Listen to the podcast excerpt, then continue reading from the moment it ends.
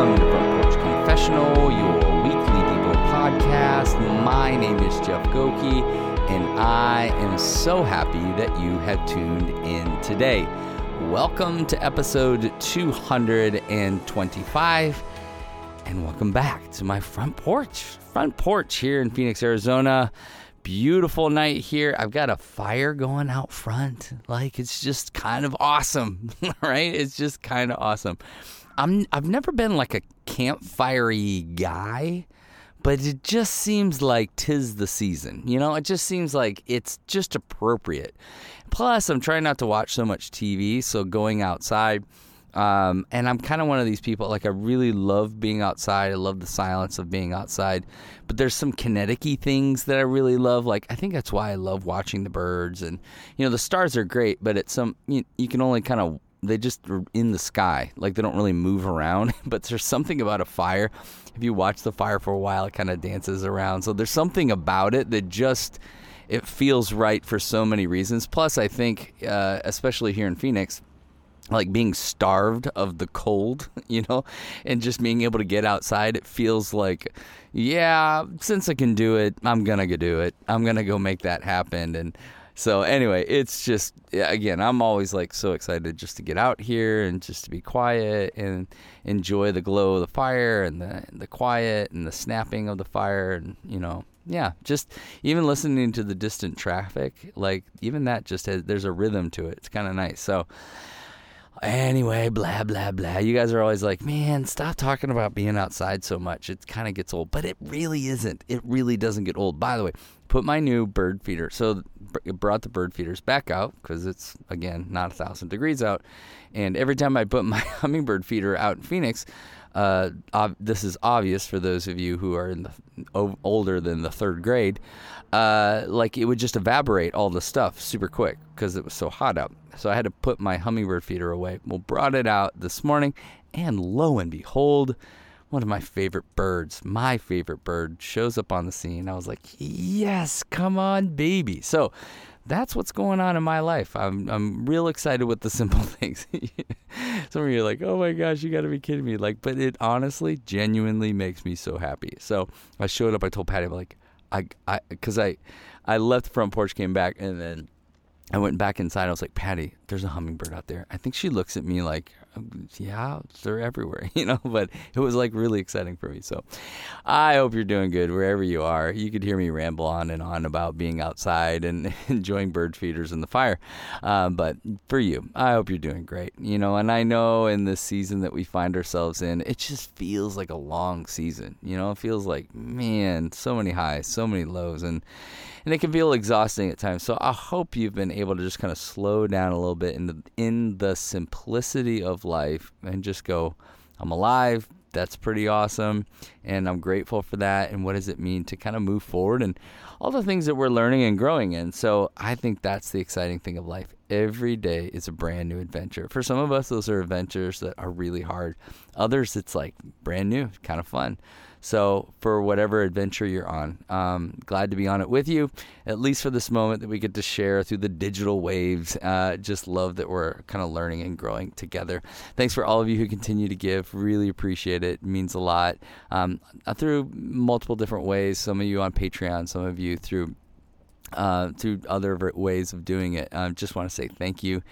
And uh, thank you for buying the devotional. Always appreciate that support. Thank you so much. So, okay, continuing on in Psalms 51. Continuing on in Psalms 51, we're going to be in verse 10. And this is where the passage has kind of been taking us. It's getting there. So if you read all of Psalm 51, I would encourage you to do. Maybe you're crazy like me. I'm in the process of memorizing it. Um, it's getting to this point and it's where David says this Create in me a clean heart, O God, and renew a right spirit within me. Create in me a clean heart, O God, and renew a right spirit within me. We'll be continuing with these verses 11, 12, and 13.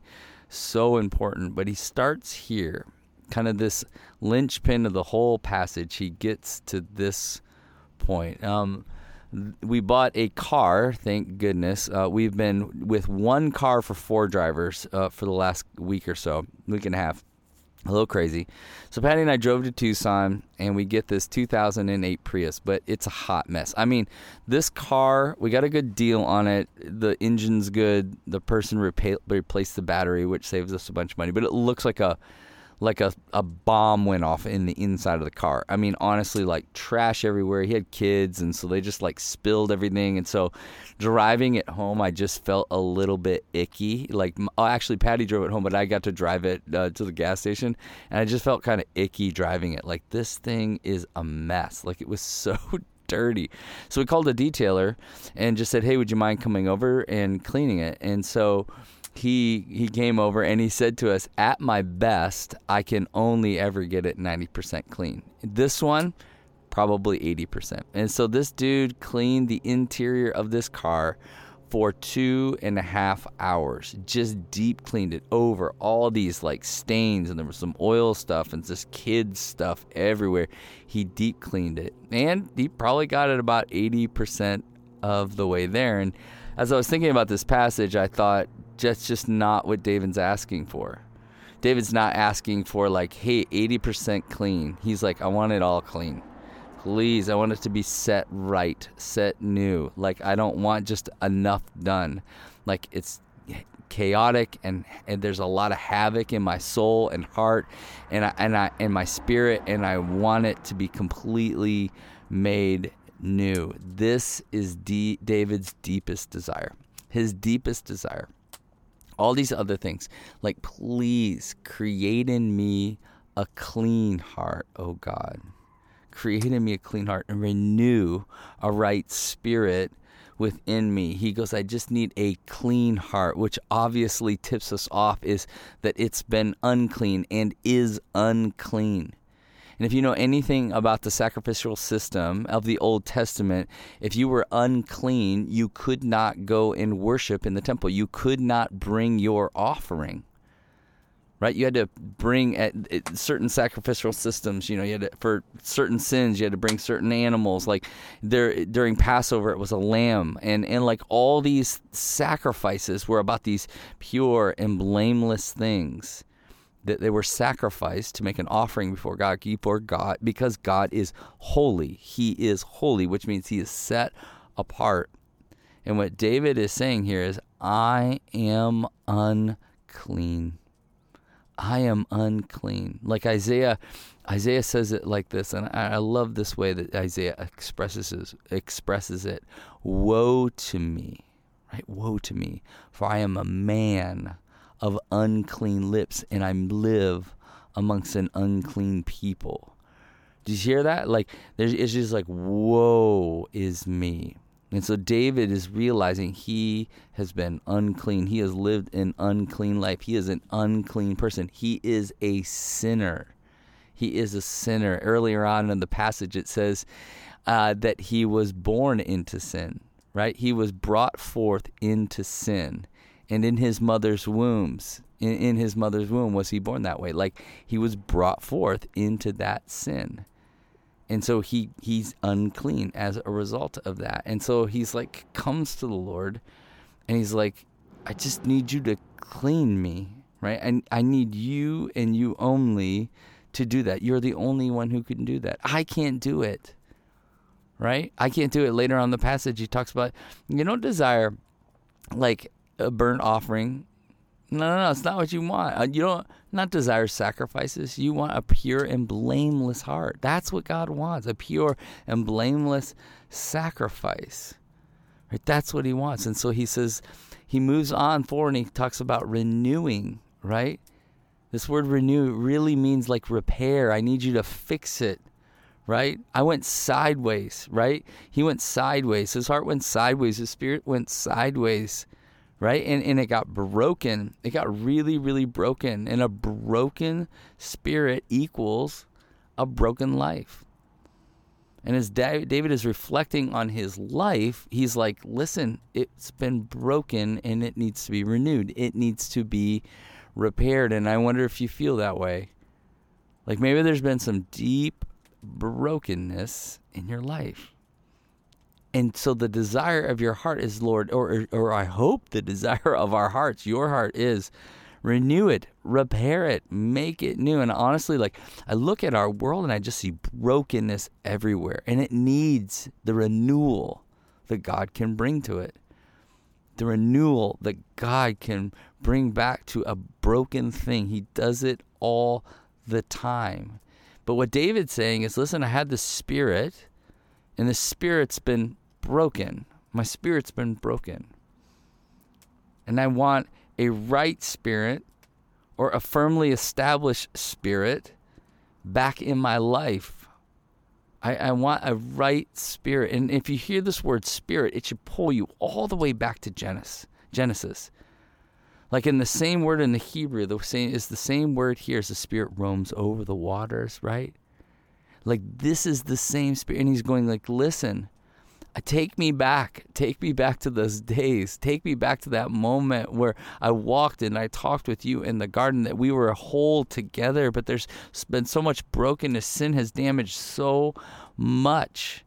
It's fractured so much. He's like, renew it, repair it, bring it back, create in me. Like, literally, the same way that you brought the stars into the sky, that you brought the waters forth, do that same thing inside of my heart, inside of me. Because I've sinned and I continue to sin. And the deepest desire of David's heart is he knows this is fracturing this relationship with God where he hears with God and he walks with God. If you remember what happened in the Garden of Eden, mankind sinned. What do they do? They go hide. Because that's what we do. We're hiding. We're hiding in our brokenness. We're hiding in our sin. But what does the Lord do? He makes them clothes. And I just found like if you look at your clothes right now, they are a symbol of the mercy of God, but they're also a sin of our brokenness and the way we did not live for God. We did our own thing. We followed the paths of this world. We gave in to the lies and the manipulation that Satan did in our lives. And he's doing it for so many of us all the time, all the day. But like David, let, let the anthem of our heart, let the cry of our heart be create something new in me, renew what was broken, rebuild it. I want that from you, God. And, and are we praying that way? Are we thinking that way? Because I think this is what David is modeling for us.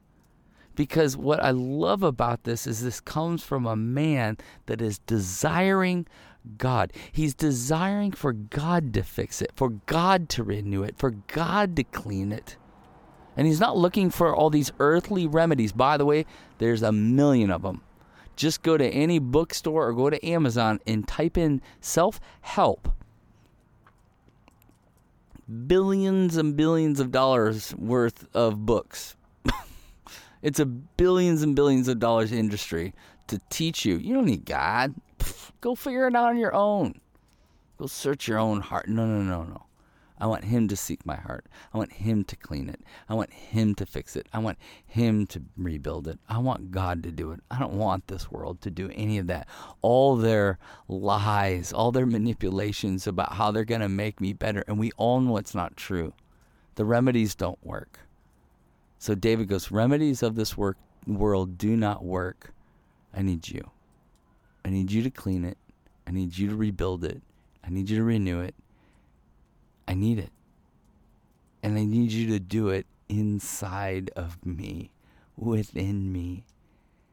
Because what is within us ends up leaking out. And so we want that wholeness, that fullness.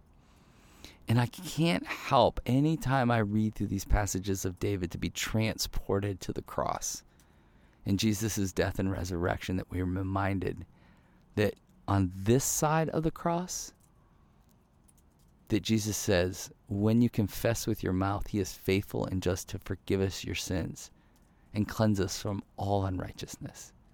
How beautiful. Do you see how beautiful his death and his resurrection is? Do you see that you are new, made right and whole with God? Live accordingly, but beg him for that clear heart, clean heart. Beg him for that renewed spirit within you. Because our broken longings lead to redemptive actions. God loves you, He sees you, He knows you. Will you live in light of that? So the question is this what are you asking God to fix? Your heart or your spirit, or eh, your heart and your spirit, or these superficial wants and desires? Because if you start asking for Him to heal what is in, within, it will start to impact everything else on the outside. Father God, we say this every single time, but we need your help to guide and to lead us into this way of living a clean heart that needs to be created by you and a renewed spirit that only you can rebuild.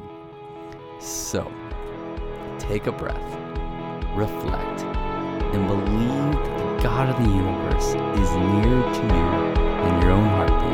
Until next time.